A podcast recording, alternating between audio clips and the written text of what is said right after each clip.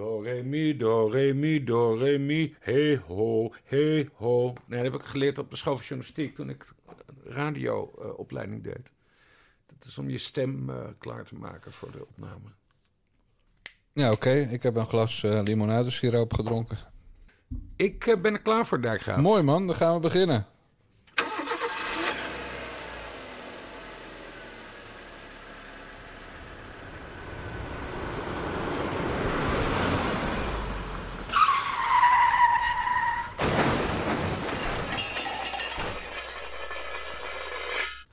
Dames, heren, jongens, meisjes. Welkom bij aflevering drieënzestig van de Nare Jongens Podcast van Niva Radio met Bas, Diaan, Paschier, Paternotte en Jan Dijkgraaf.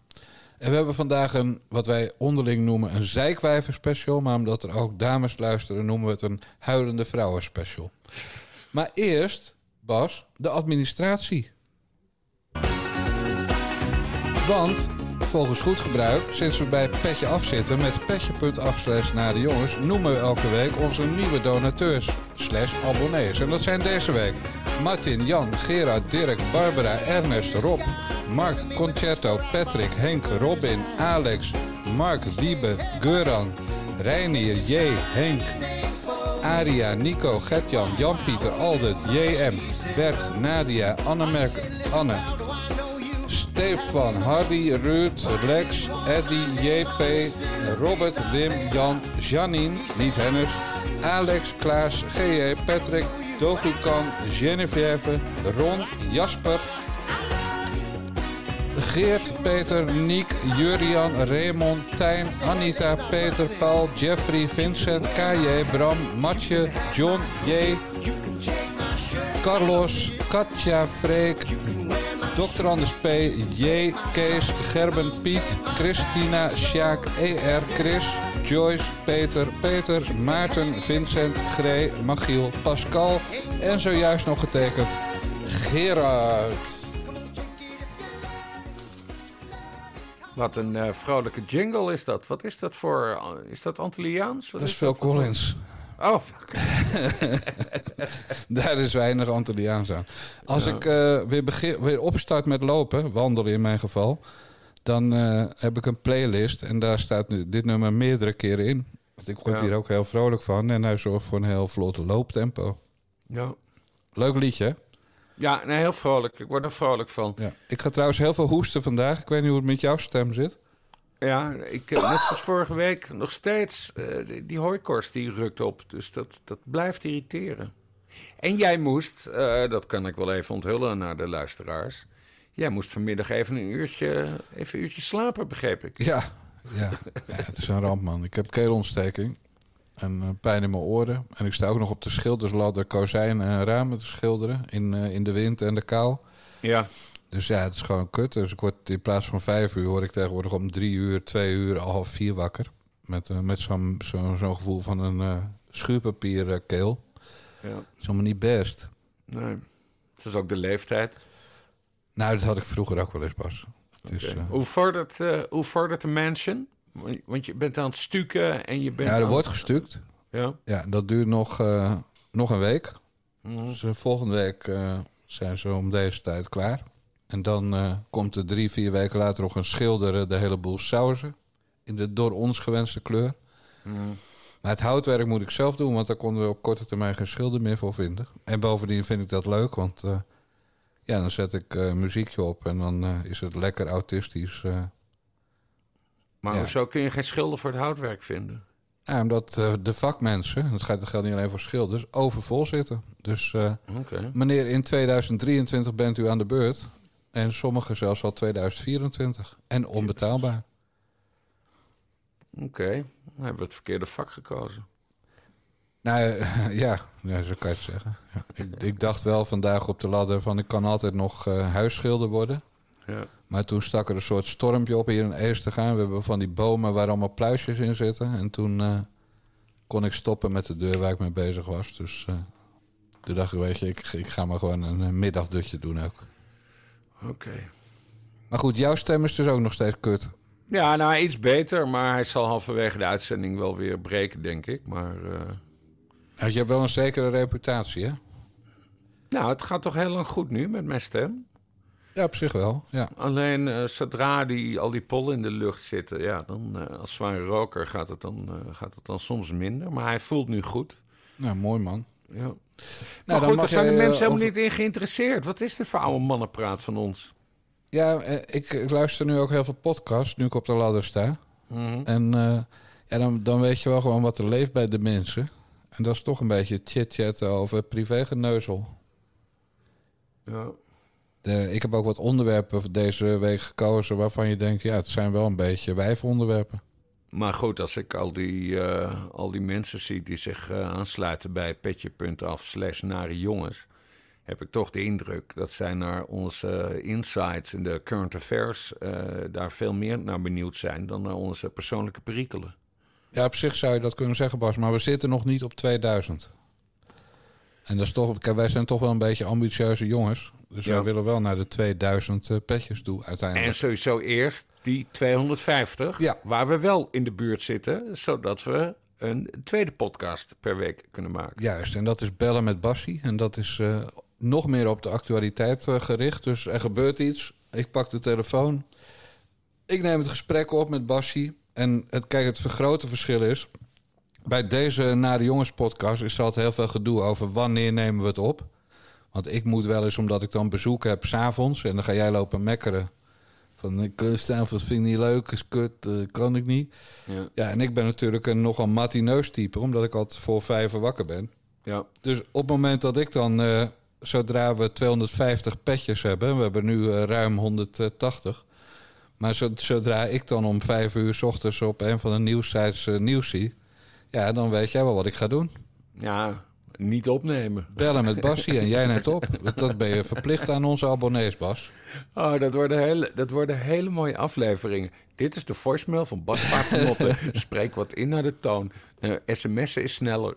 Dat nee, is nog steeds. Dan bel ik gewoon uh, mevrouw Paternotte uit bed. Van uh, maak hem wakker. Nee, die heeft de telefoon uitstaan altijd. Ja, maar dat kan dan dus niet meer. Nee. vierentwintig zeven beschikbaar. Okay. Voor, de, voor de petje af mensen. We gaan zien hoe het zich gaat ontwikkelen. Dat bedoel ik. Uh, er was uh, vandaag iets uh, in het vragenuurtje rond mevrouw Uslu van D zesenzestig. Ondanks dat de minister prima in staat is om deze vraag te beantwoorden, wel jammer om te constateren dat de desbetreffende bewindspersoon uh, die dit in portefeuille heeft er niet is. Ik vind dat dat te veel gebeurt in, uh, in deze Kamer bij het vragenuurtje. Uh, maar los daarvan, uh, het is natuurlijk diep treurig dat journalisten in dit land op dit moment niet veilig zijn. We hebben een organisatie Pers Veilig die ontzettend veel doet om daartegen op te treden. En ik ben benieuwd om van de minister te horen of de bekostiging van die organisatie op dit moment voldoende, of dat er meer voor nodig is. De minister. Uh, voorzitter, de, de, allereerst uh, wil ik uh, nogmaals mijn, uh, mijn collega staatssecretaris uh, Uslu excuseren. Ze is in het Koninklijk Huis en dat is een van de weinige uh, de afspraken, denk ik, die, uh, die, die, uh, waar, zij, waar zij voorrang aan moet geven. Was er trouwens achter, achter, achterneef Robbert, die een B aan zijn naam heeft toegevoegd omdat hij dat interessanter vond. Ja. Uh, het ja, ging over Uslu. Dit is uh, minister van Onderwijs uh, en familie van jou, uh, Robbert Dijkgraaf van uh, D zesenzestig. En uh, die stond vandaag uh, de, ka- de Tweede Kamer te woord uh, tijdens het vragenuur. Uh, omdat Nederland in die, die persvrij, persvrijheidindex is gekelderd. Dat komt onder meer ook door die walgelijke moord op uh, Peter R. de Vries en dergelijke. Uh, uh, maar daar wil ik het niet zozeer over hebben. Uh, het gaat er meer om dat die andere meneer uh, die de luisteraar hoort, uh, uh, dat is uh, een hele moeilijke naam. Moet ik hem natuurlijk wel goed zeggen. Ha- hab- Habatna, de hoop. Hab- Habatmu, de hoop. Ah, ja. Kamerlid voor, uh, voor de Partij van de Arbeid. En die vroeg aan Robbert Dijkgraaf, uh, uh, ja, leuk dat u hier staat, maar waar is de verantwoordelijk staatssecretaris van Mediazaken, namelijk Gunay Uslu, ook van D zesenzestig. En toen zei Dijkgraaf dus dat ze, wat echt heel ongelukkig geformuleerd was, dat ze in het Koninklijk Huis zat. Dus ik eerst naar de agenda gaan van, uh, van de staatssecretaris. Nou, die was leeg. Daarna naar de agenda van het Koninklijk Huis gegaan. Kon ik het ook niet vinden. Toen naar de agenda van de lieve vorstin. Maxima. En wat bleek, Maxima was tijdens het vragenuur uh, op, uh, op Paleis Noordeinde... Uh, was er een werkconferentie meer muziek in mijn klas aan het openen.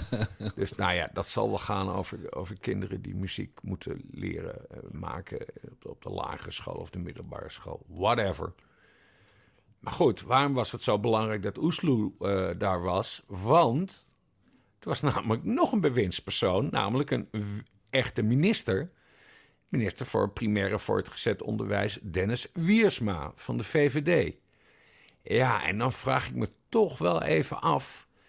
waar ligt dan de prioriteit bij die mevrouw Uslu? Want ze had er dus niet naartoe hoeven gaan. De Tweede Kamer had haar ontboden. Ja.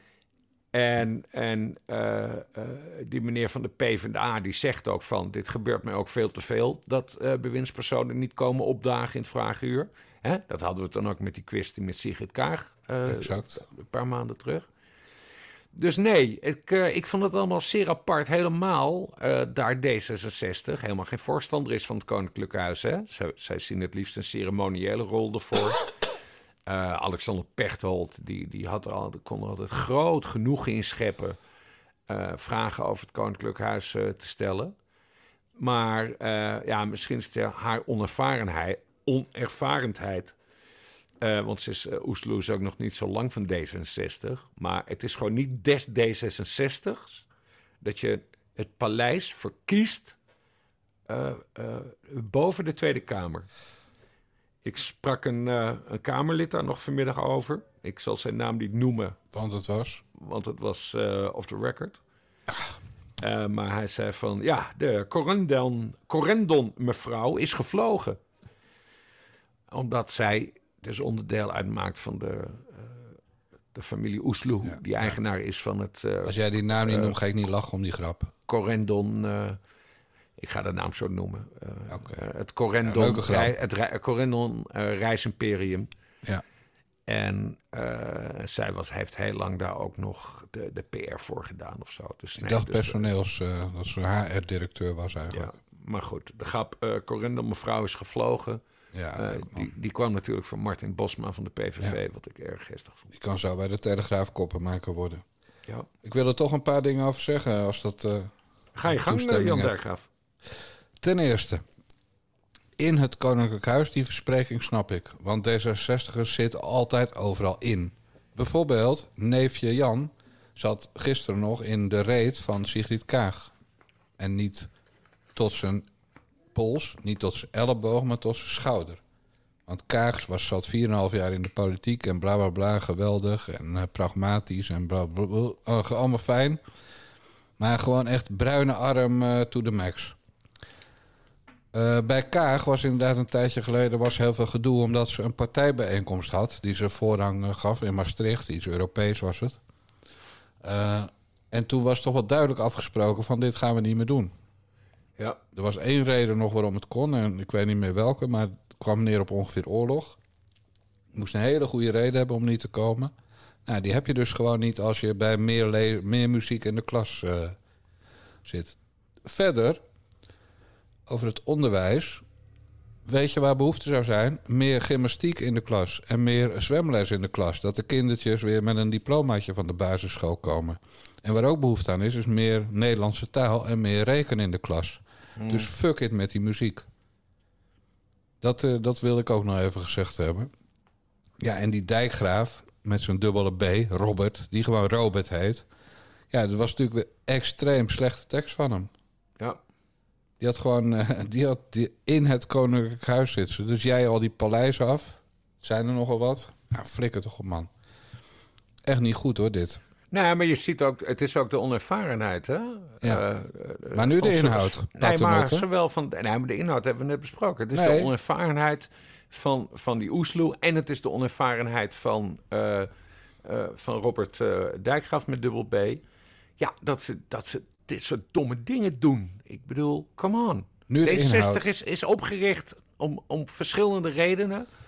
Uh, het, het politieke stelsel moderniseren... Uh, het C D A uitschakelen en, en, en uh, de macht van het Koninklijk Huis uh, beperken. Nou ja, daar, daar zijn uh, meneer Dijkgraaf en mevrouw Uslu vandaag redelijk hebben ze daarin gefaald. Ik begin nu wel te voelen hoe kut het voor jou is dat je naam steeds in verband wordt gebracht met D zesenzestig, hoor. Ik ben niet van D zesenzestig, idiot. Educate nee, yourself. Hoe ik ook ik niet, dat, maar, maar ik hoor nu steeds Dijkgraaf van D zesenzestig. Ja. Nou, nu ga ik het over de inhoud hebben. Godverdomme. Uslu is staatssecretaris van Media. En ja. Die persvrijheidsranglijst, daar is Nederland inderdaad voor een deel gezakt door de moord op Peter R. de Vries. Maar het is niet zo dat de journalist Peter R. de Vries is vermoord. Maar de zaakwaarnemer, het oliemannetje, met een, van een kroongetuige in de, in, uh, de mokromaffiazaak. Ja. Dus, dus als Peter R. de Vries gewoon journalist was gebleven en zich niet had opgeworpen als, uh, uh, als uh, oliemannetje voor die uh, getuigen, dan had hij gewoon nog geleefd waarschijnlijk. Dus dit heeft helemaal niks te maken met een aanslag op de persvrijheid. Mm. Verder ging dat, uh, die daling van, uh, op, die, uh, op die index, die ging helemaal niet alleen over dat journalisten af en toe een sticker op hun rug krijgen, of dat een van de debiel op de Veluwe een, een auto van een, van een uh, fotograaf, tussen aanhalingstekens, de sloot in rijdt. Die ging ook over de wet openbaarheid bestuur, waar het kabinet zijn reet mee afveegt. Uh, en dat soort zaken. Dus het, het wordt wel geframed helemaal als aanslagen op journalisten. Mm. Omdat natuurlijk al die journalisten heel blij zijn dat ze dat kunnen opschrijven. Maar daar ging het helemaal niet om. Dat was maar een heel klein onderdeeltje. De persvrijheid wordt in gevaar gebracht door politici in dit land. Nou, en een heel goed voorbeeld daarvan is de censuur van uh, Russia Today en Sputnik. Waarover diezelfde mevrouw Uslu in kam- Kamervragen heeft beantwoord. Ik dacht ook van Bosma, maar dat weet ik niet zeker. Nee, nee, van Theo Hiddema. Van uit Hiddema? De Eerste Kamer. Oké, okay, maar die dat heeft dus vragen was, beantwoord. Dat was maandag, ja. Ja, en, en het antwoord luidt, Uh, ja, dit heb, heeft de Europese Raad, oftewel de, uh, de regeringsleiders, als ik het goed heb, heeft dat gewoon unaniem beslist en dan hebben wij dat maar uit te voeren. En dan zegt ze ook nog, maar het is niet zo dat mensen niet meer mo- het nieuws niet meer to- tot zich mogen nemen van R T en Sputnik. Nee, maar de bedrijven die het nieuws doorgeven in Nederland, en dat zijn bijvoorbeeld uh, Twitter en Facebook, maar ook de providers, hè, de K P N'en van deze wereld. Ja. Als die dat doen, dan zijn ze strafbaar en dan kunnen ze boetes krijgen en zelfs een gevangenisstraf. Kortom, het is, ge- ja, het is geen censuur, alleen je moet wel via een omweg naar dat nieuws toe. Een V P N'tje, weet ik het, ja. Maakt ook niet uit.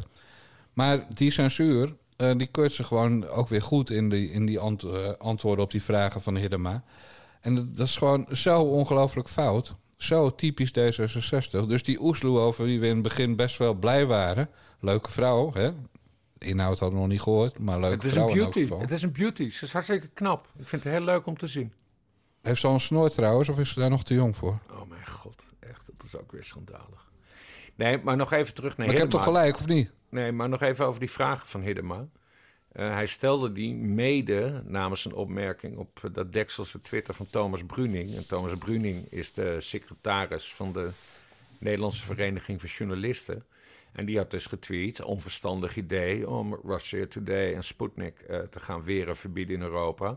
Laten we alsjeblieft ons blijven onderscheiden als rechtsstaat en burgers zelf laten kiezen. Uh, wetsovertredingen wel aanpakken, maar niet zoals uh, Rusland zenders uh, gaan verbieden. Nou ja, en daar had ze dus totaal lak aan. Ja. Ze is er niet eens op ingegaan. Ze heeft alleen maar gezegd, ja nee, uh, raadsbesluit, uh, meerderheid uh, in Brussel of Straatsburg. Dus gaan we met, het doen. Met unanimi- u- unanimiteit, uh, jezus, uh, a- a- van stemmen aangenomen. Uh, dus nee, klaar, hoepla. Afgelopen. Ja, en dat is toch een, een bloody shame, Bas? Ja, nee, maar dat is een bloody shame. Ja, en dus die mevrouw is niet, uh, ik weet niet of ze van of voor media in de naam heeft, maar ze is in elk geval niet voor media. Nee. En die, uh, die Hermelijn uh, uh, Vlooien van de Nederlandse pers, die pikken dit ook gewoon, hè? Ja. Je zou, stel nou dat wij bij een krantje zouden werken op dit moment. Dan zouden we toch elke dag een samenvatting van Russia Today en van Sputnik op de voorpagina zetten. Ja, absoluut. Gewoon om ze te fucken. Om ze te fucken. Ja, en dan krijgen we maar een boete en dan gaan we de cel maar in. Ja. Weet je wie ook in de cel zit? Nou? Nee, ik ook niet. Maar ik weet wel iemand die erin hoort. Het is onmogelijk om als mens je fatsoenlijk te verdedigen tegen verhalen. En het maakt wel hele reputaties kapot. Ik loop op straat en soms, heel vaak eigenlijk, blikken.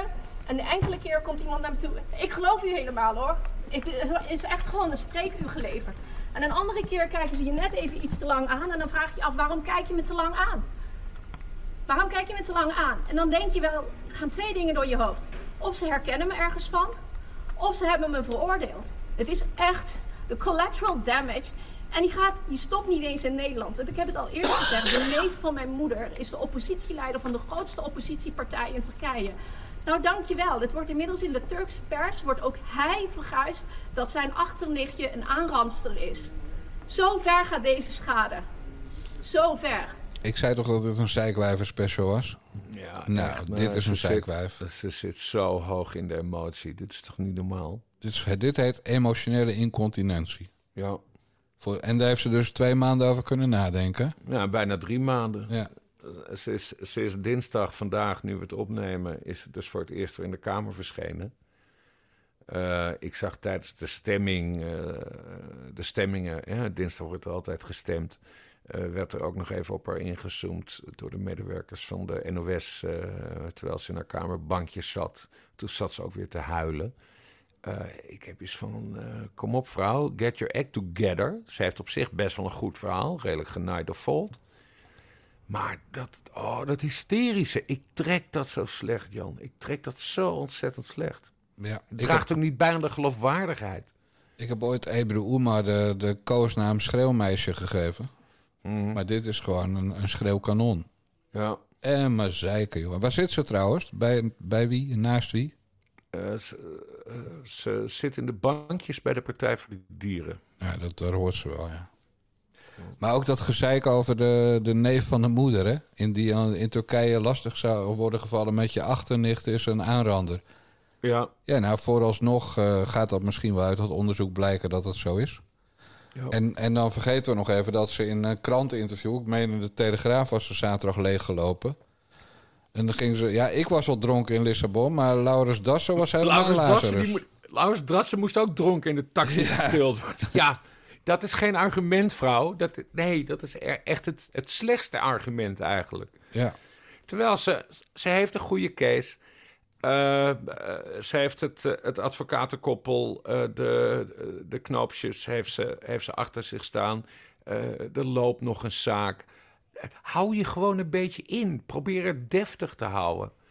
Maar ja, goed. Ja, ze heeft dus een zekere Turkse, Turkse passie, zoals ze het zelf uh, eerder al noemde.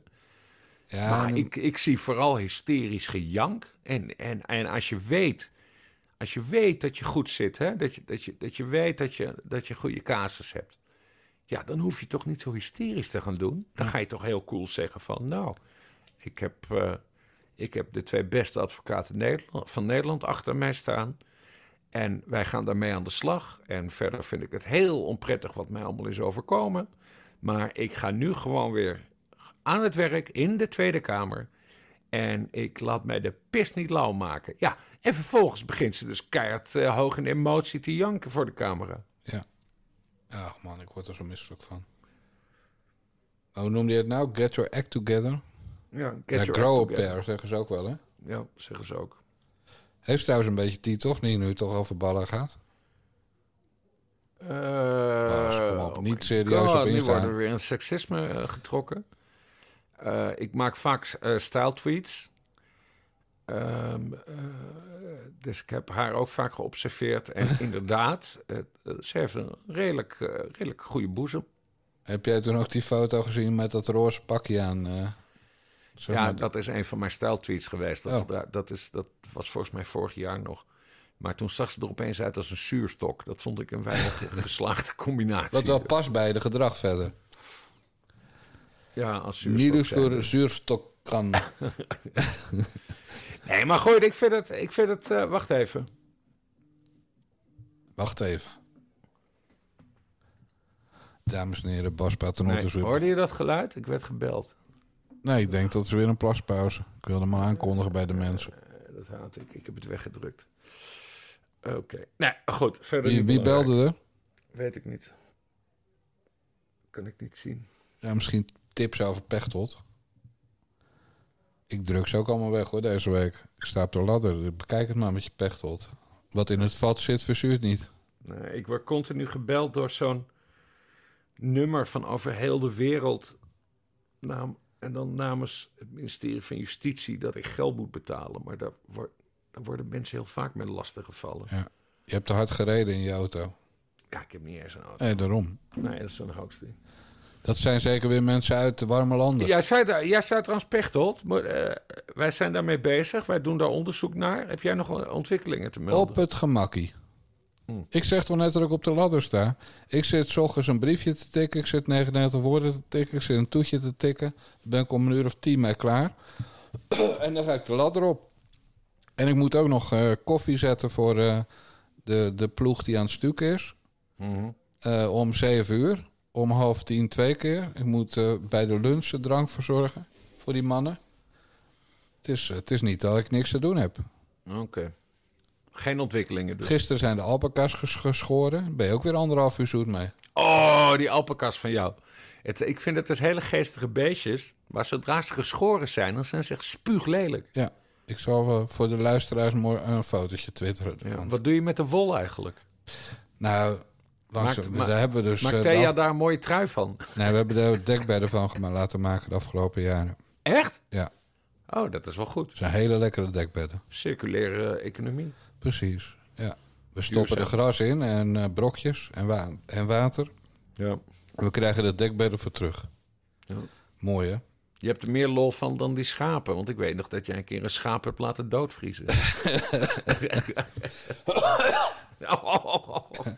Ik sliep. Het was min twintig of zo. Dat beest zat vast in, uh, in een hek. Daar kan ik toch allemaal niks aan doen? Nee, wat mij allemaal is aangedaan. En, en uh, de neef van een oom van mijn moeder in Turkije... die wordt hier ook mij lastig gevallen op straat. Ja. Ja, bent u familie van die man die een schaap heeft laten doodvriezen? Ja, want... En we hadden dat schaap niet beter bij het offerfeest uh, ja, kunnen precies, gebruiken. Ja, precies, want dat schaap was voor jouw uh, Turkse neef uh, du- Dukgruf ja, voor precies. het offerfeest. Ja, Hup, lekker onverdelft dat mes erin. En dan zwijgt de Partij voor de Dieren, hoor. Dan hoor je ze niet, Esther ja. Ouwehand. Maar goed, daarna moeten we verder. Heb je nog schapen überhaupt? Of zijn, is het nee, nu... die zijn weggegaan. Allemaal weg? Vier alpaca's, waarvan eentje weer zwanger. Juli is het uh, feest. En als het okay. een meisje is, noemen we de Bas. Oh, heel leuk. Lachen. En de schapen, die zijn dus uh, naar een andere boerderij? Nee, die zijn naar een mevrouw gegaan die graag schapen wilde. En een van de schapen, een ervan was een soort Mongool. Zo, ja. zo, en die is uh, nog bevallen van een kleintje. En daarna dus daar kwam een kleine updates. Mongool uit? Hè? Daar kwam een kleinere Mongool ja, uit? Ja, dat weet ik niet. Maar, ja. maar er zijn verder geen updates mee gekomen. Maar het gaat goed met ze. Ja. En de alpaca's gaat ook goed, Bas. Ze hadden ja. schurft en dat is weg. Maar je hebt dus meer met alpaca's dan met schapen. Ik heb er helemaal niks mee, maar ze zien er wel leuk uit. Ja, tenzij ze geschoren zijn, want dan zijn dat soort mini-giraffes. Ja, maar dan zijn ze echt heel lelijk. En dat duurt een maand oh. of drie, vier. Oh. Nou, goed. Uh, Zeikwijver special. Ja. Bij, op loopafstand, staat het achterhuis. Waar Anne Frank zestig jaar geleden... ondergedoken in erbarmelijke omstandigheden, in haar dagboek schreef, en ik citeer... Ik hoop maar één ding. Dat deze haat van voorbijgaande aard zal zijn. Dat de Nederlanders toch zullen laten zien wie zij zijn. Dat zij nu niet en nooit niet wankelen in hun rechtsgevoel. Want dit is onrechtvaardig. Vanochtend, in een krantinterview, heeft Pim Fortuyn laten zien wat hij wil. Het masker afgeworpen. Ja, weet je, we hebben dit al zo vaak gehoord, dat geneuzel van die Tom de Graaf... die eigenlijk uh, een nazi-etiket op Pim Fortuyn plakt. Ja, maar hij brengt het wel mooi als een soort Kennedy, hè? Ja. Vanochtend, in een kranteninterview, heeft Pim Fortuyn gezegd... bla, bla, bla, bla, bla. Hij is toch een van de mensen die, uh, hoe noem je dat altijd... het zaadje heeft geplant voor. Heeft ja, niet de trekker maar bijna gehaald. Allemaal. Tom de Graaf, Paul Rozenmuller... Uh, zij zijn voor de... de, de N R C, Trouw... De, de volledige demonisering van Pim gegaan. Ja, oké. Okay, maar goed, op zes mei, twintig jaar geleden... Dus veel aandacht, veel positieve aandacht ook... in de media voor uh, Pim Fortuyn. Hè, wat u toch allemaal betekent had voor het land. En toen kwam dat GroenLinks-Kamerlid Kauthar Bouch- Kauthar Bouchallikht. Ja. Die T erachter gebruikt haar vader trouwens niet. Zij wel. Ze heeft ze er zelf achter gezet. Op de kieslijst stond hij ook niet. Dus noemen we hem maar gewoon Kauthar Bouchallikht. Misschien vindt, denkt ze, ziet ze ja, dan een rare associatie. Ja, die kwam er later bij. Maar ik vind het wel grappig van Kauthar Bouchallikht, bla bla bla. Nou goed, maar goed. Die, had dus, uh, die was eerlijk, want die zei gewoon... ja, jullie kunnen wel aardig doen over die Pim Fortuyn... maar ik heb uh, een trauma aan hem overgehouden. En fuck it met jullie aardig doen. Het was gewoon een... Uh, nou, ze zijn geen nazi, maar dat bedoelde ze. Ja. En dat vond jij uh, prima toch, of niet? V V M U. Nou ja, uh, uh, twee dingen. Het is natuurlijk heel verfrissend dat uh, GroenLinks-Kamerlid uh, Kauthar Bouchallikht... Uh, uh, Pim Fortuyn uh, op zijn twintigste sterfdag aan het afzeiken is. En natuurlijk worden er heel veel mensen boos over. Uh, en het is ook een beetje, ja, maar goed, het is een beetje ongepast. En we zouden het over de toon kunnen hebben, bla, bla, bla. Maar nee, ik sta er volledig achter dat ze dat doet. Ik vond alleen haar argumentatie uh, heel erg slecht. Want ze was dus zeven jaar oud toen, uh, toen Pim Fortuyn werd uh, geëxecuteerd op het Mediapark... door de extreem linkse milieuterrorist Volkert van de Graaf. Uh, maar schijnbaar heeft ze een enorm trauma uh, overgehouden aan die acht maanden, meer was het niet, uh, dat Pim Fortuyn uh, opkwam. Nou ja, dat vond ik niet zo geloofwaardig. Ik heb er ook een kolompje over uh, getikt met duizend andere voorbeelden waarom ik redelijk uh, getraumatiseerd ben door moslim-aanslagen. Uh, Noem er eens een paar, want er zijn mensen die mogen van hun baas niet op geen stijl komen. Ja, twintig nou, hours, geloof ik. Uh, ik, ik. Ik heb daar, uh, waar ik altijd uh, echt heel na van word. Uh, maar ik heb hem er bewust ingezet, juist omdat het zo indringend is.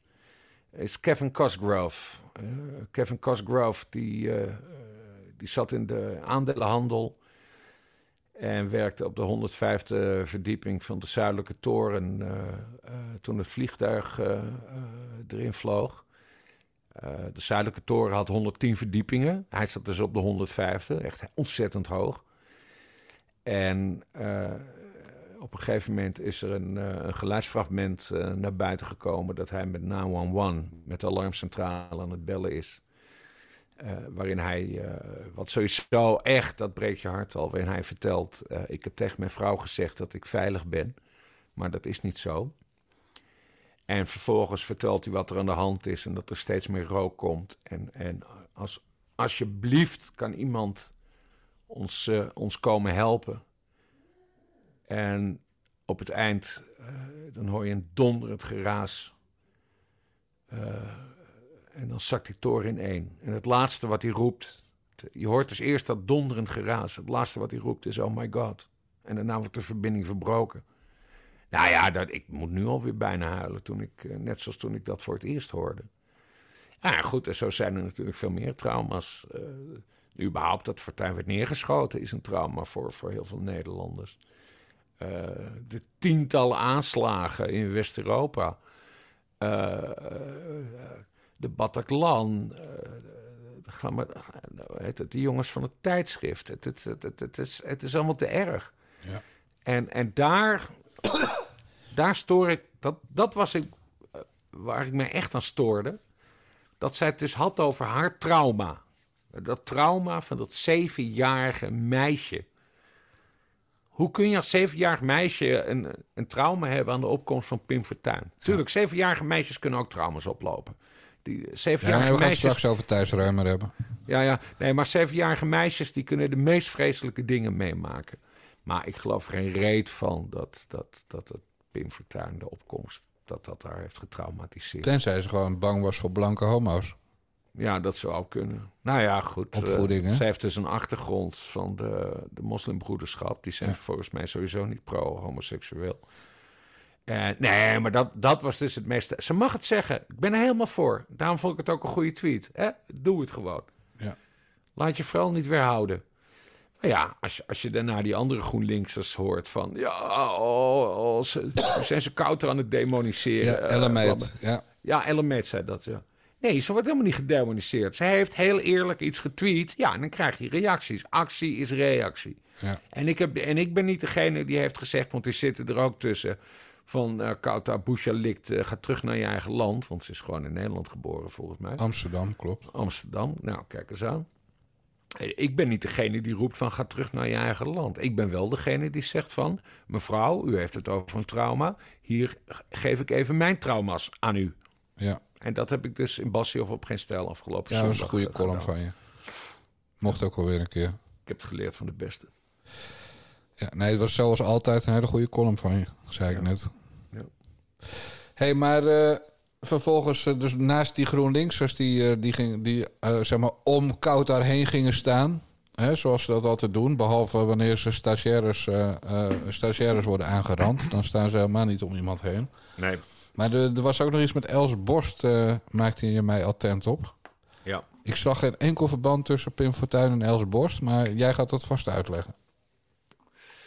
Ik zag op een gegeven moment, omdat ik dagelijks misschien wel ieder uur op Twitter zit, een zekere onderstroom in dat, uh, dat linkse stuk van Twitter opkomen van Pim Fortuyn heeft Els Borst uh, gedemoniseerd.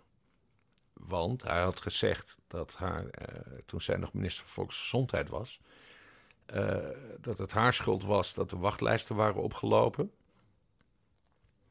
En dat ze eigenlijk de Bin Laden van het Nederlandse zorgstelsel was.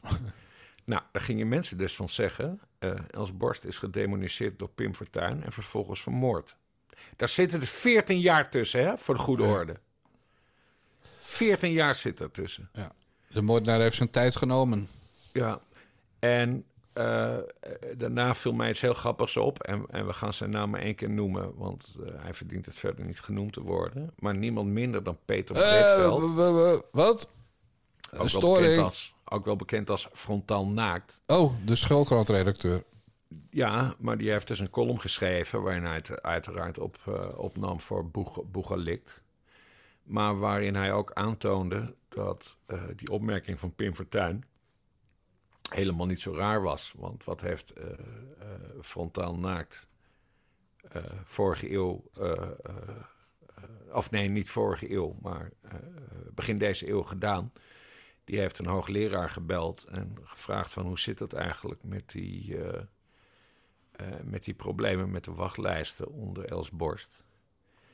En uh, daar heeft hij een stuk over gepubliceerd waarin een hoogleraar zegt dat, uh, dat er toch wel heel erg veel mensen uh, overleden. Uh, onnodig, uh, omdat Els Borst de wachtlijsten te veel had laten oplopen. Nou ja, en dan denk ik wel, als zelfs uh, de naam die we niet nog, mee, nog een keer zullen uitspreken, uh, zegt van Pim Fortuyn had een serieus punt met Els Borst. Ja, dan moet je je toch afvragen, heden ten dagen, uh, of je die link wel zo kan maken. Els Borst is, uh, is gedemoniseerd op Pim Fortuyn en daarom is ze vermoord, wat dus ja. allemaal gelul is. Nou, maar goed. Bin, nou is die Bin Laden ook niet de meest vlijende benaming voor zo iemand? Ik, uh, ik ken Els Borst nog uit de metrotijd van de column van Theo van Gogh. Weet je dat nog? Nee, weet ik niet meer. Nou, Theo ik van Gogh die, uh, die schreef dat uh, Hans van Mierlo een nieuwe lever had ge- gekregen. Dankzij bemiddeling van Els Borst. In een column. En we wisten natuurlijk wel dat daar een... Daar, daar heb je natuurlijk nooit bewijs van. Hè? Er, er zijn geen, uh, geen schriftelijke stukken waarin staat... Uh, beste uh, dokter Huppel de Pup. Hier, Els, uh, geef Hans van Mierlo even met spoed een nieuwe lever. Overigens had dat te maken met uh, het feit dat, uh, dat hij wel eens een borreltje uh, dronk. Ja. Maar we wisten natuurlijk dat daar een reactie op zou komen met... jullie kunnen dat niet bewijzen, dus we eisen rectificatie. Ja. Nou, die heb ik natuurlijk ruiterlijk uh, uh, gemaakt. Uh, in de stijl, en dat was, ze, we mochten zelf de tekst maken, dat was toen nog zo... Dus uh, we mochten zo'n, zo'n ding van... wij betreuren het feit dat, mev- dat mevrouw Borst uh, boos is over deze beschuldiging. Dus er was geen eens een rectificatie met... het is allemaal helemaal niet waar. Maar goed, er was meer een, een inside joke. Ja. En gewoon een column publiceren waarvan je weet... ja, als ze komen moeten we toch rectificeren. En dat dan gewoon doen. Maar ondertussen heeft die column er wel in gestaan. Ja, nee, maar gewoon wat het, wat het zieke is, hè, want Els Borst is op een hele nare manier aan de eind gekomen. Hè? Ik bedoel, doodgeslagen in de, eigen, uh, in de eigen garage en dat, ja. dat, dat, dat wens je niemand toe. Maar je hebt dus mensen ter linkerzijde die, uh, ja, ja, dan toch dat met uh, Fortuyn willen koppelen. En, en, nee, ik, ik vind het te ziek voor woorden. Ik heb trouwens, ik heb trouwens wel één, één anekdote over Els Borst. Want ik heb het dus nooit ontmoet. Maar ik ben, ik ben wel een keer dood van haar geschrokken. In mijn nadagen in de Tweede Kamer uh, werd het rookverbod ingevoerd. Hè? Ik ja. had zo'n klein kamertje naast het persbuffet. En daar, daar, daar mocht ik altijd roken. En mijn, en mijn stukje stikken voor Metro en Novum. En weet ik veel wat ik allemaal deed. Maar goed, op een gegeven moment, uh, dat, dat was een van de laatste plekken waar je in de Tweede Kamer nog mocht roken. En daar kwam de interne dienst achter. Dus meneer Paternotte mocht niet meer in zijn kamertje roken. Uh, maar toen was er dus een rookruimte, een paar meter verderop. En ik weet nog de eerste keer dat ik daar binnenliep. Uh, dat was dus een, een volledig geïmproviseerde rookruimte. En ik loop daar naar binnen. En er is ook geen licht. En er staat zo'n, zo'n, zo'n borreltafeltje, hè, waar je aan kan staan met een asbak. Dus nou, ik steek dan maar mijn sigaret op. En op een gegeven moment heb ik het gevoel dat er naar mij gekeken wordt. Want ik had iets vanuit mijn, van, vanuit mijn ooghoek gezien. Dus ik draai me om. En dan was het Els Borst. Er stond een manshoge of vrouwhoge kartonnen Els Borst, oh. overblijfsel van een of andere D zesenzestig-campagne, hadden ze daar neergezet. En ik schrok me helemaal rot. Ik was helemaal in mijn eentje, het licht stond niet aan. En ik moest er drie keer kijken en toen had ik pas door, het is een kartonnen Els Borst. Echt freaky was dat. Ja. Ah, mooi man. Goed verhaal. Ja. Grossieren win. Ja, dus mensen die dat willen waarderen, ja, die gaan naar petje.af slash naar de jongens. Want dan krijgen ze ook bellen met Bas hierbij. En jongens, ik heb het al gezegd, maar reken maar dat ik hem uit zijn nest ga bellen elke dag. Hoor. Ik ga natuurlijk nooit bellen op de uren dat hij wakker is. Want we weten dat hij overdag ook altijd in zijn pyjama en zijn pantoffels achter zijn computer zit. Daarom wil ik ook niet dat we beeld gaan, gaan brengen bij onze podcast. Maar ik ga die paternotte echt elke keer uit zijn nest bellen. Oké. Okay. En dan, uh, dit is natuurlijk, ik moet eerst even plassen. Nou, dan is die weer drie minuten weg. Moet ik de tijd weer vollullen. Dan is er, wat is het, Niels Dijkgraaf? Met die stem. En dan moet, dan moet hij eerst koffie, dan moet hij eerst roken. Nou ja, weet je, dat, dat worden hilarische momenten. Het, het, opstart, het opstartmoment duurt dan sowieso al een kwartier. Ja. Ja, en wij gaan niet de truc doen van Marcel van Roosmalen en die piepstem. We gaan niet s'avonds Nee, we gaan hem niet een opnemen. avond van tevoren opnemen. Nee. We, gaan, we gaan echt op de dag zelf. Neem hem op. Ik, ga, ik kom mijn bed uit. Ik check de nieuwsites tijdens het uh, toiletbezoek.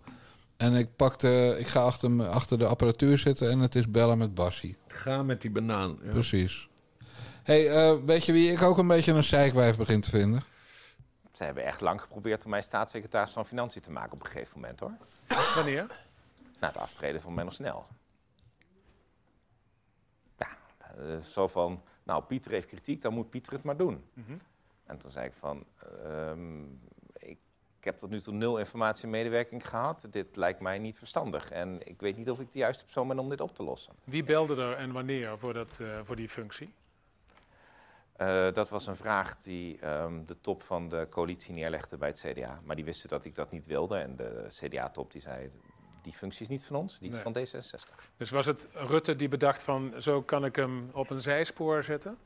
Dat weet ik niet wie dat bedacht heeft. Hoef ik ook niet te weten. Hm. Heb je meteen nee gezegd toen dat voorstel kwam om staatssecretaris te worden van ja. Financiën?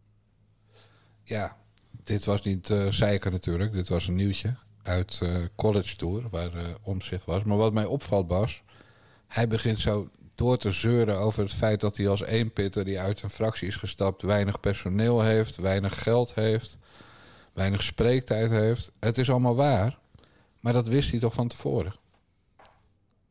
Ja, maar ik, uh, dan is het toch niet slecht om dat nog even te benadrukken. Maar hoeveel keer heb jij het al voorbij zien komen?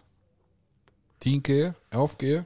Ja, nou ja, hij, hij legde de nadruk op. En ik vind dat... Uh, ik heb daar eigenlijk helemaal geen probleem mee. Hij, is, uh, hij werkt zich de ballen uit de broek. Dat deed hij als, CD, als C D A-Kamerlid al. En dat doet hij als, uh, als eenpitter. En uh, daar hebben we het volgens mij wel eens eerder over gehad. Hè? Een deel van de Tweede Kamer heeft er ook begrip voor. Hè? Dat ze hun, hun spreektijd op een bepaalde manier aan hem afgeven. Door hem te interrumperen. Van wat denkt de heer Omtzigt hier en hiervan? Ja, en dan, precies. Hè, en, hè, hè, want uh, hij mag wel langer praten dan.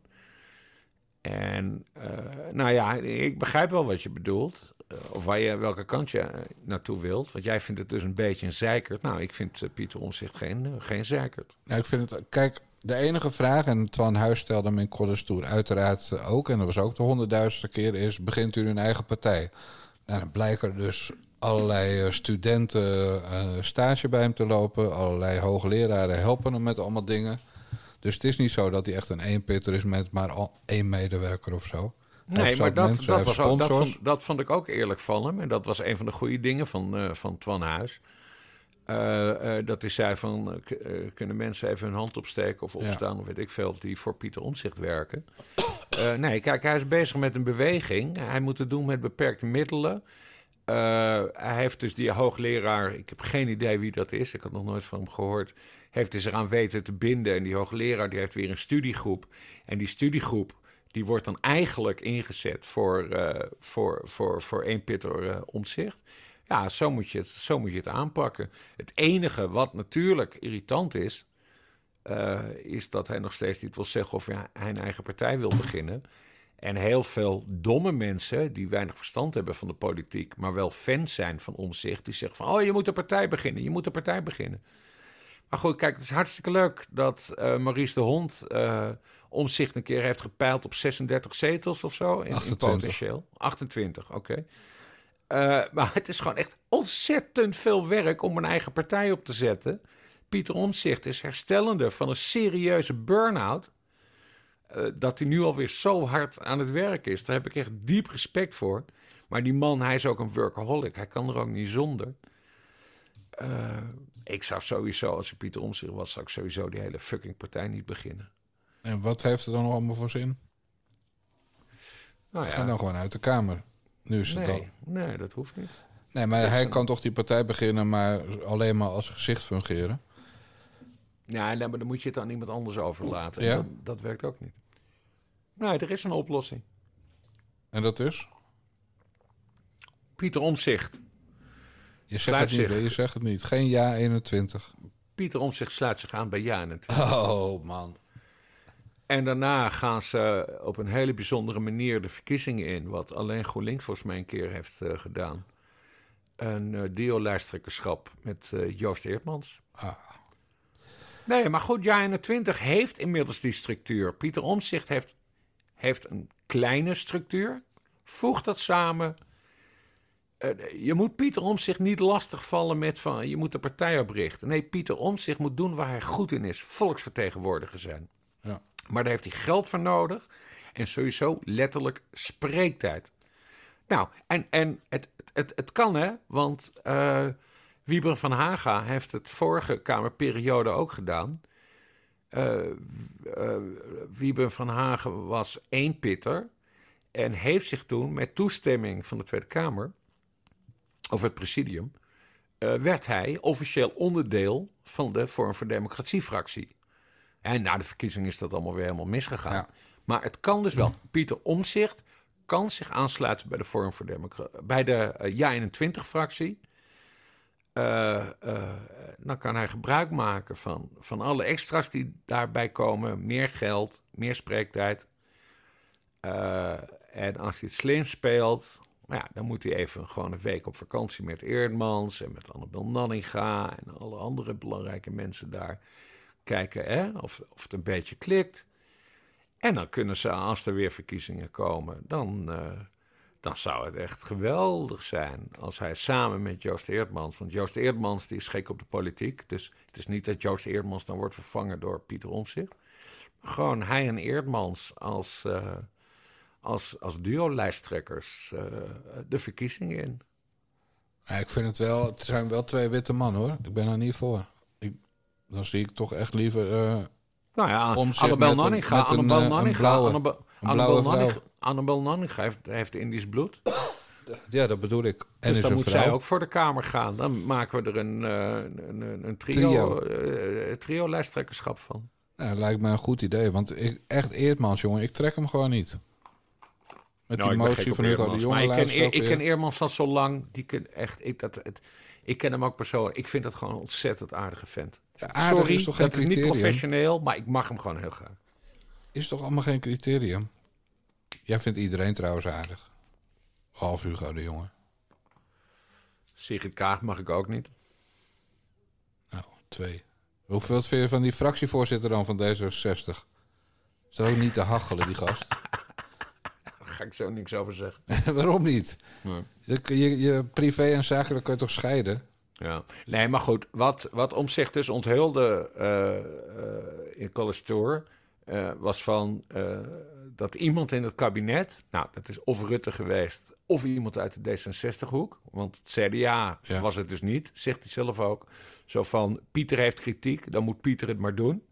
Nou, en hij is er heel slim, is hij daar niet ingetrapt. En, en ook het C D A zelf zei van, ja, maar wacht eens even. Hè? Het ging dus namelijk om de, om de opvolging van Menno Snel. Ja. Uh, D zesenzestig-staatssecretaris uh, Belastingzaken. En het C D A heeft dan ook gezegd van, ja, hallo, uh, uh, dit, dit is een portefeuille van D zesenzestig. We gaan dit niet echt, een, uh, zo niet een C D A-probleem uh, maken. Ja. Maar goed, Toen Pieter, kwam die van Huffelen, Pieter, toch? Pieter, Pieter, Pieter worstelt, Pieter worstelt.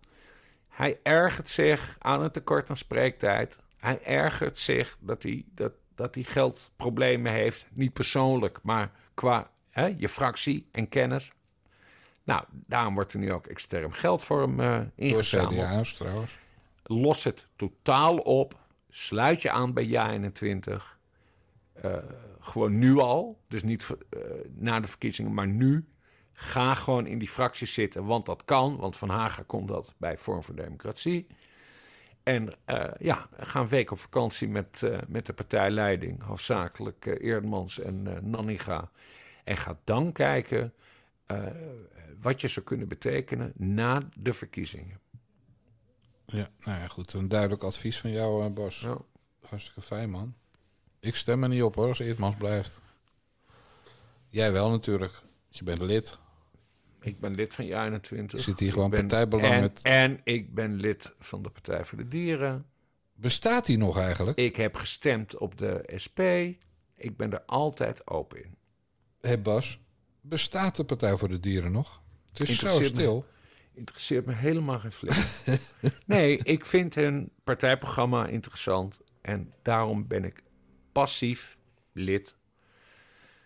Net zoals ik passief lid ben van Ja eenentwintig. Ik, als ik daar twee tientjes aan moet geven aan die partijen... nou, prima, dan doe ik dat. Over tientjes geven gesproken. Petje.af slash nare jongens. Juist. We gaan nu naar een van de meest intrigerende vrouwen van Nederland. Ja. Dan komt er in één keer bij R T L Boulevard of bij een shownieuwsprogramma... Ja. komt er in één keer een verhaal dat jij beschuldigd wordt van plagiaat. Ja. Wat is er volgens jou precies gebeurd? Nou, op Instagram is het fout gegaan dat wij dus uh, dingen hebben gepost. Dus recepten uit Amerika, zeg maar. En die zijn één op één. Die zijn overgenomen. En ja, dat mag natuurlijk niet. Dus dat was niet goed. Vond je zelf dat... plagiaat? Wat zeg je? Vond je zelf ook plagiaat? Uh, wat er op uh, uh, Instagram is gebeurd, was plagiaat. honderd procent. Dus daar ben ik ook niet trots op. Dat is gebeurd en dat hebben we allemaal goed opgelost. En dat had niet mogen gebeuren. En in instantie leg je dan de schuld ook bij het bedrijf? Dat nou ja, intern natuurlijk. Hè? Ja. Dat je zegt, als jij natuurlijk een groot productiebedrijf hebt... jij bent verantwoordelijk voor, het pro- pro- voor jouw productie. Voelde dat ook zo voor jou? Ja, vreselijk, omdat ik nog Sonja Bakker ben. En het had niet gehoeven. Dus wat wij nu doen op Instagram... doen wij natuurlijk allemaal gewoon de recepten die in mijn boek staan... staan met het recept, met foto, eigen foto's op... Instagram, dus dat, dat was helemaal niet nodig geweest. Uiteindelijk zijn, er, uh, zijn die foodbloggers naar me toegekomen. En op een gegeven moment hebben we natuurlijk een ad, ja, dan krijg je een advocatenzaak. Ja. Ik zeg, ik heb het fout gedaan. Zeg wat je wilt, je krijgt ja. het. Ik beken schuld. Ik ga niet zeggen waar, hoe of wat. Ik moet het poetelkleed aantrekken en klaar. Maar het is niet zo dat... En dat vond ik jammer van de media. Dus als je een heel groot bedrijf hebt waar je twintig jaar hard hebt voor gewerkt... dat alle boeken plagiaat zijn, of dat ik geen eens kan koken. Of dan denk ik, ja, maar wacht even, daar gaat mijn hele levenswerk. Ging in één keer, bam! Wat doet dat dan met je? Ja, vreselijk. Hé hey Bas, even voor ik er inhoudelijk op inga. Waarom vind ik dit een intrigerende vrouw? Ik je kent mij, idee. Je kent haar. Ik dacht dat wij dit onderwerp vorig jaar al hadden behandeld. Maar ze is dus weer in opspraak, schijnbaar. Ja. Nou, waarom vind je haar zo intrigerend? Nee, ik vraag het aan jou. Ik weet het niet. Ik heb niks met haar. Nou, oké, okay, dan, dan gaan we nu over naar de inhoud. Ze heeft uh, vorig jaar inderdaad op Instagram uh, dingen gejat. Gejatmoosd. Maar nu uh, bleek drie dagen geleden dat, uh, dat ze ook in haar eigen boeken dus uh, recepten heeft gejat. Uh, sorry, geplagieerd. Namelijk uit het boek Eigentijds koken. Ja, dat, uh, dat deugt niet, Bas. Oh, ik dacht dat je het voor haar ging opnemen. Hoe kan ik het nou opnemen van iemand die plagiaat pleegt? Nee, ik, ik, ik, ik haakte al af toen ze net zei... ik, Sonja Bakker. Ja. Ik, Sonja Bakker. Ik, ik, de grote Sonja Bakker. Nou, volgens mij klonk het niet zo. Dan had ze wel wat aan het kutaccent gedaan. Ja, ze heeft wel zo'n Saans-accent, hè? Ja, en ook van Noord-Hollands. Ja, Noord-Hollands, ik weet niet. Uh, Horen misschien. Ja. Maar in elk geval kutaccent. Iets zuidelijker is nog erger. In die kutstad. De, de vrouwelijke geslachtsdelen vliegen wel weer af de tafel vandaag. Maar ja, het is niet anders. Amsterdam is gewoon een kutstad. Het enige interessante wat ik ooit aan Sonja Bakker heb gevonden... was dat, maar dat was maar ook al tien jaar geleden... dat het van de buiten kwam dat ze een relatie had met Rick fucking Velderhof. Ja, wat niet waar was. Was nu het niet eens waar? Ik, nu neem ik het toch voor haar op. Nee, kijk, en, en uh, shit. Ze is ook aan alle kanten verbouwd. Dus zeg maar, uh, haar gezicht is ook geplagieerd van andere gezichten... Uh, en of dat dan met spuitjes is of met, met naalden of met messen, dat weet ik allemaal niet. Maar in elk geval, uh, het is ook niet meer de Sonja Bakker van het begin. Nee, Bas, dit is de vrouw die het zelfpublishen in Nederland groot heeft gemaakt. Die met een of ander debiel boekje over eierkoeken zeshonderdduizend exemplaren zelf liet drukken en verkocht. Die miljonair werd met haar uh, eerste boek over nu eierkoeken. Nu, nu proef ik toch een zekere bewondering. Ja. Ja, dat heb ik ook, want zij was de inspirator voor uh, de Meilandboeken. Oké. Okay. Dus daarom heb ik een zwak voor haar. En ik vind dat accent en, en wat er uitkomt zo intrigerend. Want ja. Ze is natuurlijk rete slim. Anders bouw je geen imperium op. Maar ze is ook ongelooflijk dom.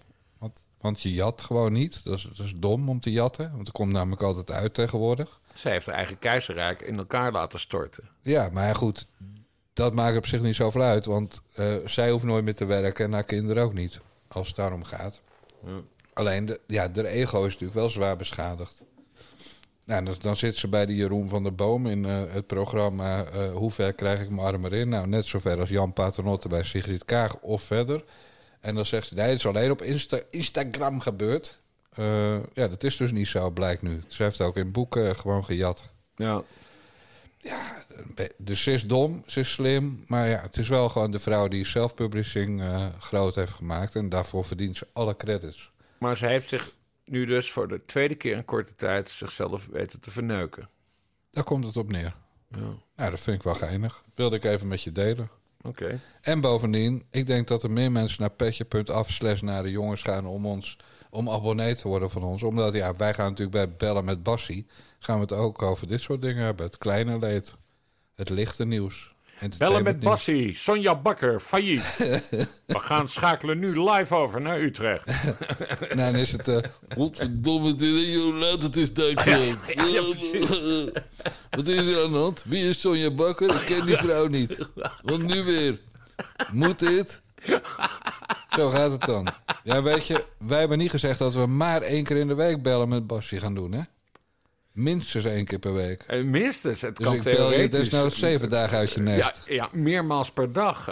Ja, dus, nee, dat niet. Eén per dag max. Dit is de voicemail van Bas Paternotte. Ja. Nee, dat kan je echt niet maken naar mensen die naar petje.af naar de jongens zijn gegaan, veertig euro jaarabonnement hebben genomen. Sorry, kan je echt niet maken. Geen voicemail. Je hoest als een meisje. Als een meisje? Ja, en je hebt een heel hoog hoesje. Ik zit me ingehouden, ik zit ingehouden te, te hoesten... omdat anders uh, heel storend is voor mensen. Ja, maar... Ik... En mijn neus zit dicht. Zit je maar nou... Jezus, man, waar, waar ben je nou mee bezig? Ja, het, het valt me gewoon op. Ons. Het valt mij gewoon op. En dat zeg je toch niet? Ik zeg toch ook niet dat jij een dikke papzak bent? Oh. Ja. Het was niet persoonlijk bedoeld, Jan Dijkgraaf. Het was uh, ja, rauwe nee, kille analyse. Rauwe kille analyse. Als ik over de stem van Chris Abets was zeg, dan, uh, dan vlieg je in de hoogste boom. Want ja, Chris oh, Abets, oh, je billenmaat. Oh, oh, oh. Als ik huur bellenmakers, als ik die stem nadoe... dan zeg je, ben je dronken of zo? Zeg, nee, ik doe huur bellenmakers na. Nee, maar nee, hallo. En nu ga je oh. over een wijvenhoest zitten praten. We hebben nooit ruzie over Huub Bellemakers. Huub Bellemakers, dat kan helemaal niet praten. Hij kan, hij kan, Mijn hij, naam is Huub Bellemakers en ik ben van GroenLinks en ik doe folders. Ja, en hij kan, hij, kan, hij kan ook niet twitteren, want hij heeft altijd spelfouten. Ja, maar het is gewoon, hij is gewoon... En, en zijn voetbalteam in Nijmegen, weet ik veel waar die zit, dat verliest hij ook altijd. Nee, Huub Bellemakers kan helemaal niks, maar ik mag hem erg graag. Ik, ga het, ik zeg het zachtjes, want er luisteren mensen mee anders, maar... Die is gewoon niet helemaal honderd, hoor, die Bellenmakers. Jawel, jawel. Nee. Hij moet gewoon leren spellen. Hij moet gewoon zijn tweets... En hij heeft ook nooit Elon Musk gaat dat regelen, dat je je tweets kan editen. Maar hij moet gewoon even nadenken van... Uh, hij is gewoon de huisman. Op de D T, dit en dat, bladibla. Hij is, bij, hij is de huisman. En, en de vaat... Hij moet de vaat doen, hè, want ze hebben geen vaatwasmachine. Maar zijn vaat doet hij met shampoo voor je hoofd. Dus vandaar die vette kop. Ja. Ik wil het over echte B N'ers hebben. Nou, ik vind Huub Bellemakers wel een bekende, hoor. Ik wil het over echte B N'ers hebben, verdorie. Ik heb er nog eentje. Ik heb gezien dat u een relatie met Thijs Römer heeft. Wie heeft wie versierd? Wie heeft wie versierd? Ja. Nou, hij zegt dat ik hem heb versierd. En ik zeg dat hij mij heeft versierd. Dus ik heb gelijk, natuurlijk, dat snap je. Um, we, uh, ik had een... Uh... een kat ge- uh, gekocht net en die heb ik Beer genoemd. En ik had een foto op Instagram gezet van Beer. En toen uh, schreef Thijs, wij kennen elkaar niet... en ik wist ook niet dat hij mij volgde. En toen schreef Thijs een, een berichtje van... mijn bijnaam was ook altijd Beer. Dus dat was zeg maar de eerste opening van dat we contact hadden. Dus ik vind dat hij mij versierd heeft. Mogen wij misschien uw eerste appje met Thijs zien? Ehm... Uh, Mijn eerste appje met Thijs? Ja hoor, die mag je wel zien. Die is heel onschuldig. Dat was, uh, volgens mij ging het over uit eten gaan met elkaar. Ja, ja. Dit was uh, Agoné de Jong, heet ze geloof ik. Maar, mevrouw de Jong. De opvolgster van Katja Schuurman als uh, echtgenote of vrouw van uh, Thijs Römer. Maar nu zie je hoe dat gaat, hè, met dat grooming. Dus iemand zet op Twitter bijvoorbeeld... ik heb een nieuwe tijger gekocht. En dan stuurt zo'n man, die die, die vrouw helemaal niet kent... of dat meisje van veertien, die stuurt dan een berichtje... ik word ook altijd tijger genoemd. Of uh, held. Ik word altijd held genoemd. Ja. Zo gaat dat. Oké, okay, naar Thijs Römer gaan we over. Thijs Römer is de lul die zei... Volkert...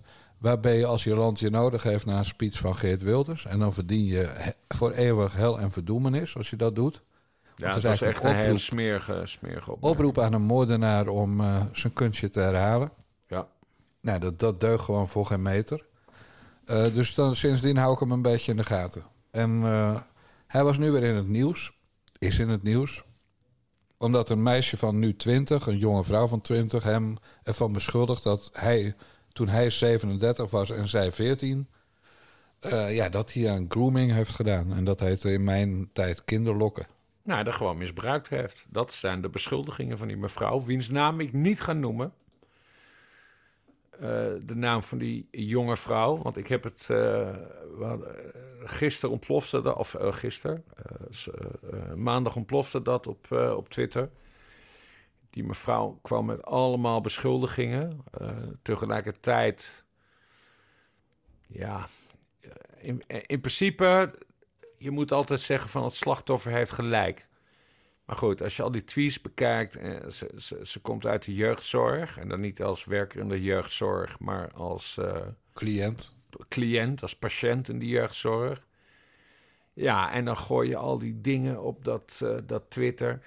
Uh, vervolgens zag je ook al die media, Algemeen Dagblad, uh, uh, uh, Shownieuws, S B S, Shownieuws. Ja, Jantje Roos. Uh, uh, Jantje Roos ook, ja? Nou, Dennis Schouten van Rodder. Of Dennis Schouten, nou, die springen daar dan op van, uh, uh, mogen we contact met je opnemen? Ze zei op alles, zei ze, zei ze ja.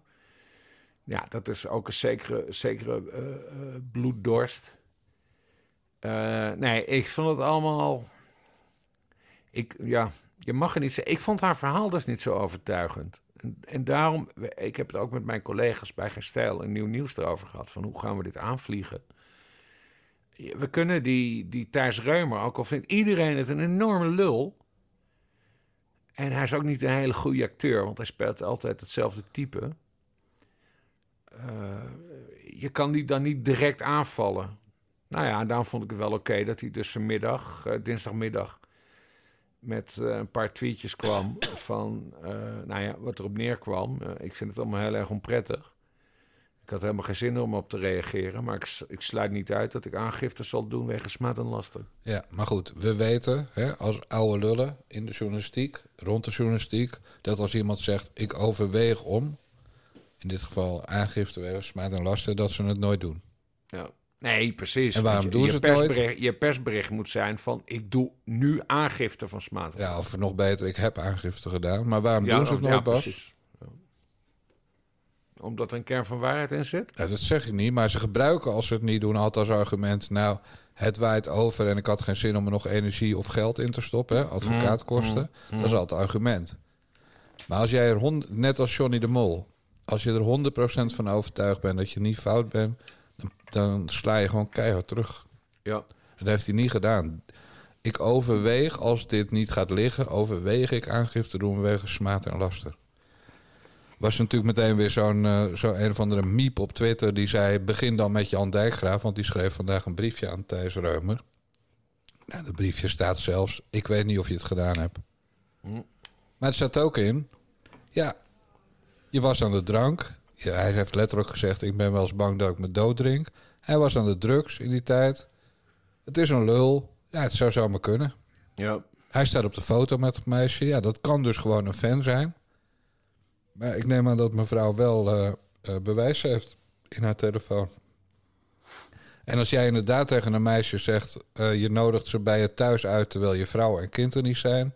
En je gaat inderdaad na afloop zeggen, goh, wat jammer dat je niet alleen kwam. Ja, dat, dat is maar voor één uitleg vatbaar, Bas. Ja.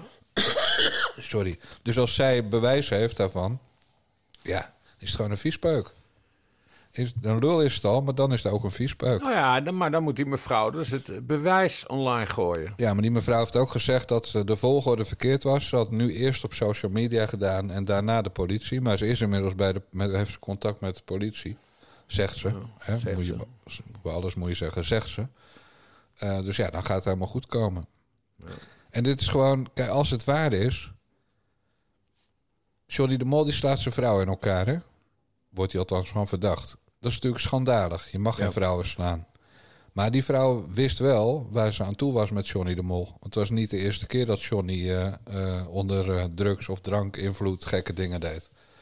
Dus je bent nog een beetje dom als je erbij blijft. Ik weet dat je dat allemaal niet mag zeggen van psychologen.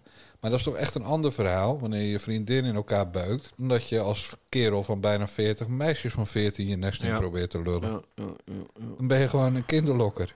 Ja. Dat is, ja, gewoon heel laag. Meisjes van veertien ook. Doe dan als Sydney Smeets. Pak ze net, net niet volwassen. Net onder, onder de achttien. Ja. Kijk, dan heb je consent, zoals het heet. Maar er wordt ook tegen dat meisje gebruikt nu, uh, of die vrouw, dat ze in de jeugdzorg zat en dat ze een beetje labiel is. Ja, ik vind dat juist voor haar plek. Los van dat ze het verzonnen kan hebben, dan niet natuurlijk.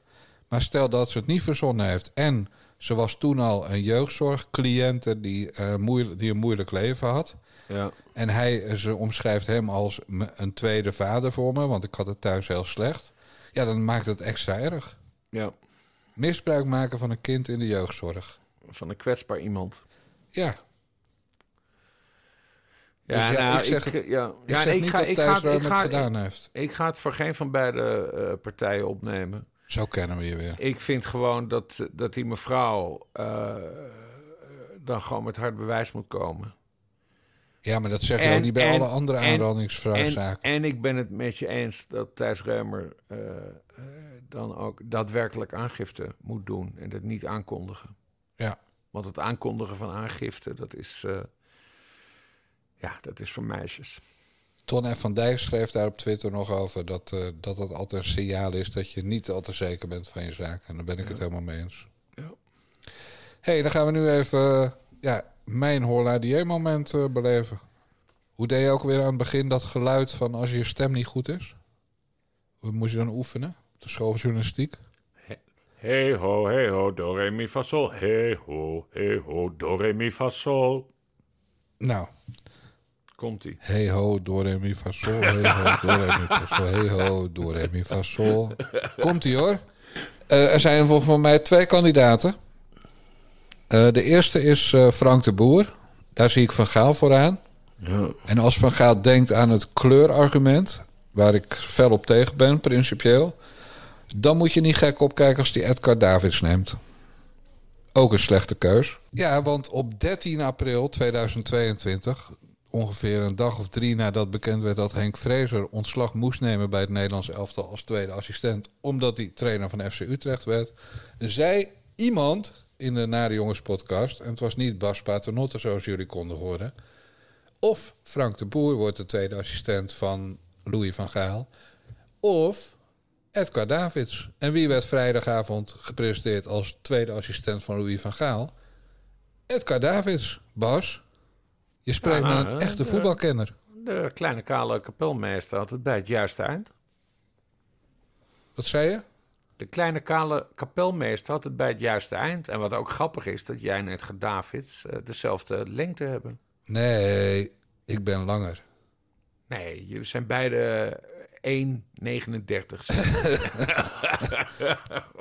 Ik vind het zo lullig dat je nu toch Sandertje Schimmelpenninck er weer bij hebt. Oh, schandalig. Ik ben één meter zevenenzeventig. Ja. ja. En gisteren was trouwens de vriendin van Pim Dijkgraaf bij ons. En die zei, ik ben één achtenzeventig en ik kan me niet voorstellen dat jij één zevenenzeventig bent. Ja, dat, dat is niet lief, hè? Maar had zo gehak aan, ik snap nee. het niet. Nee, dus zij is één achtenzeventig en ze verschillen vond mij heel klein. Oké. Okay. Dat is toch niet aardig? Dat het een centimeter verschil is. Ja. Nou, goede introductie bij je schoonvader. Ja, dat bedoel ik. Ja. Gelukkig luisterde hij naar deze podcast. Nee. Maar goed, jij had het met een gelul over die Denzel, de, Denzel Dingers. De echte kenner, ja, die zit tegenover je. Althans in Heestige. Ja. Het is ah ja, en, en er, het ging dus tussen Frank de Boer. Nee, dat zei ik. Of Frank de Boer, of en, Edgar Davids. En Edgar Davids. Edgar Davids geworden. Nou ja, goed, ik heb het vaker gezegd. Uh, ik, uh, ik vind Edgar Davids een, uh, een indrukwekkend uh, onderdeel van, het, uh, van, van, van de Nederlandse voetbaltraditie. Ik ben ook heel benieuwd hoe die straks vanuit de dugout uh, begint te schreeuwen. Hoe vond jij het dan dat Edgar Davids in zijn tijd als manager slash speler van uh, Barnton... Ja, Barnton. F C, ja, weet ik. Dat hij rug nummer één wilde hebben. Ja. Wat vond je daarvan? Ja, maar goed, goudhaantje, net zoals ik.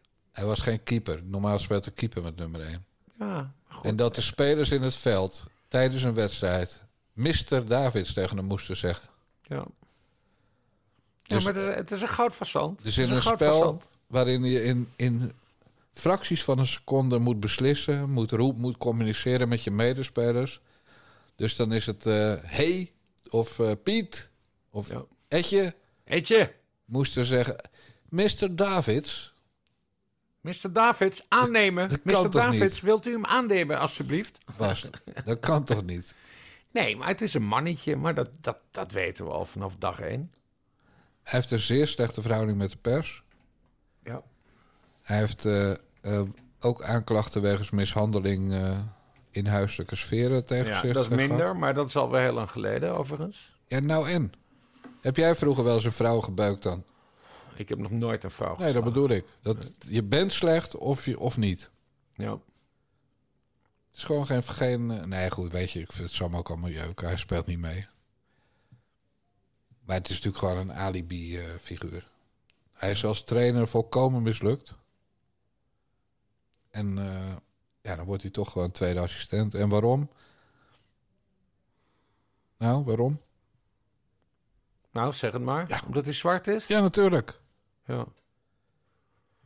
Hij kan dan dus, zeg maar, Danny Blind en Louis van Gaal zijn er voor de inhoud, voor het trainen. En Etje kan heel goed het smeermiddel zijn tussen de spelersgroep en die, die twee trainers. Ja. Etje, die, die uh, over Guus Hiddink, die toen bondscoach was in negentien zesennegentig... zei dat hij zijn reet uit het hoofd van de blanke spelers moest halen. Ja. Hij zei trouwens sommige spelers, maar die waren toevallig allemaal blank. Frank ja, dat was dat kabel, uh, kabelverhaal. Precies. Dus ja. Davids, Davids is gewoon een excuustruus. Ja, nou, ik heb hem nog even opgezocht, hè, want je weet, ik houd dagboeken bij. Ja. Uh, ik weet nog... Ik moet even een blaadje... Moment. Even het boekje... Hier, negentien oktober tweeduizend twaalf. Edgar maakt zijn debuut als speler van Barnet F C. Thuiswedstrijd tegen Northampton Town. Aanvoerder. Hij wint met vier nul. Genieten dit. Ja. Het was helemaal niet tegen die ploeg. Jawel. Mijn dagboek, mijn dagboek, dagboek klopt. En hij is uh, toen dat rug nummer één verhaal waar je mee begon, daar wilde hij een soort trend mee zetten. Ja. Uh, dat was het seizoen twintig dertien, uh, twintig dertien, uh, twintig veertien. Ja. En in dat seizoen, hoeveel wedstrijden heeft hij toen gespeeld? Nou ja, de... daar ging het dus mis. Op die belangrijke dag, moment, even bladeren. Ja, dat was achtentwintig december uh, uit bij uh, Salisbury City. Wat gebeurde er toen dan? Uh, twee een uh, verloren, uh, derde rode kaart van het seizoen. Uh, en toen, toen zei hij van, ik kap er mee. Davids is toen gestopt op, op de velden van Salisbury City, derde rode kaart. Ja, hij, zei toch van, hij zei toch, godverdomme, ik zit nu gewoon een punt achter mijn spelersloopbaan. Nee, dat is heel Kleine goed. Driftkikker. Hoeveel wedstrijden had hij gespeeld dat seizoen, vroeg ik? Als je toch alles bijhoudt. Oh, even kijken. Ja, nee, ja, ja, ja precies. Ja, ja. Het waren er acht. Acht wedstrijden in een heel seizoen. mister Davids. Ja, het dus, waren de acht, zie ik nu. Dus ja, de manager, ja. Davi- manager mister Davids vond de speler mister Davids zo matig dat hij hem maar acht keer opstelde. Ja. Ja, maar goed, gaan we de... wat aan hem hebben? Want we moeten nu naar de conclusie.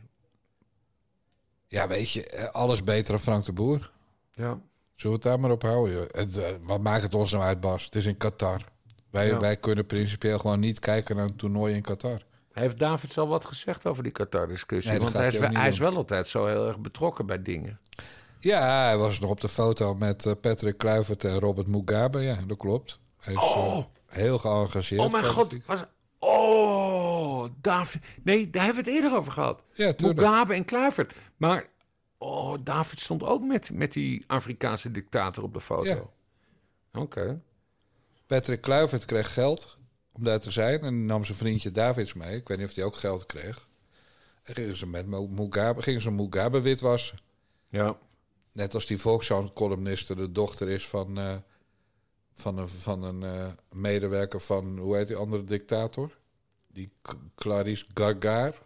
Uh, oh ja, haar ja. vader die werkte voor... Uh, ja, die man, of hij is al dood of hij wordt nu vervolgd door een internationaal ja, tribunaal. Een, een, een dictator van kleur, ik ben even ja, de naam kwijt. Van kleur, ja. Hey, we hebben nou seksisme gehad, we hebben racisme gehad. Hebben we nog, kun, moeten we nog een homo afzeiken? Ja, ik had de stem van Chris Alberts. Dus we hebben het hele palet aan uh, dingen die allemaal niet meer mogen anno tweeduizend tweeëntwintig in deze Nare Jongens podcast behandeld. Dus ja, wat mij betreft uh, draait er een punt aan. Ja, dit was de Klagende Vrouwen special. Juist. En dit was de drieënzestigste aflevering van de Nare Jongens podcast van Niva Radio. Onze website is niva radio punt n l. Abonnee worden of doneren kan via petje.af slash Nare Jongens. En dat moet je doen, want bellen met Bassie wordt een hit. De mazzel. Doei doei.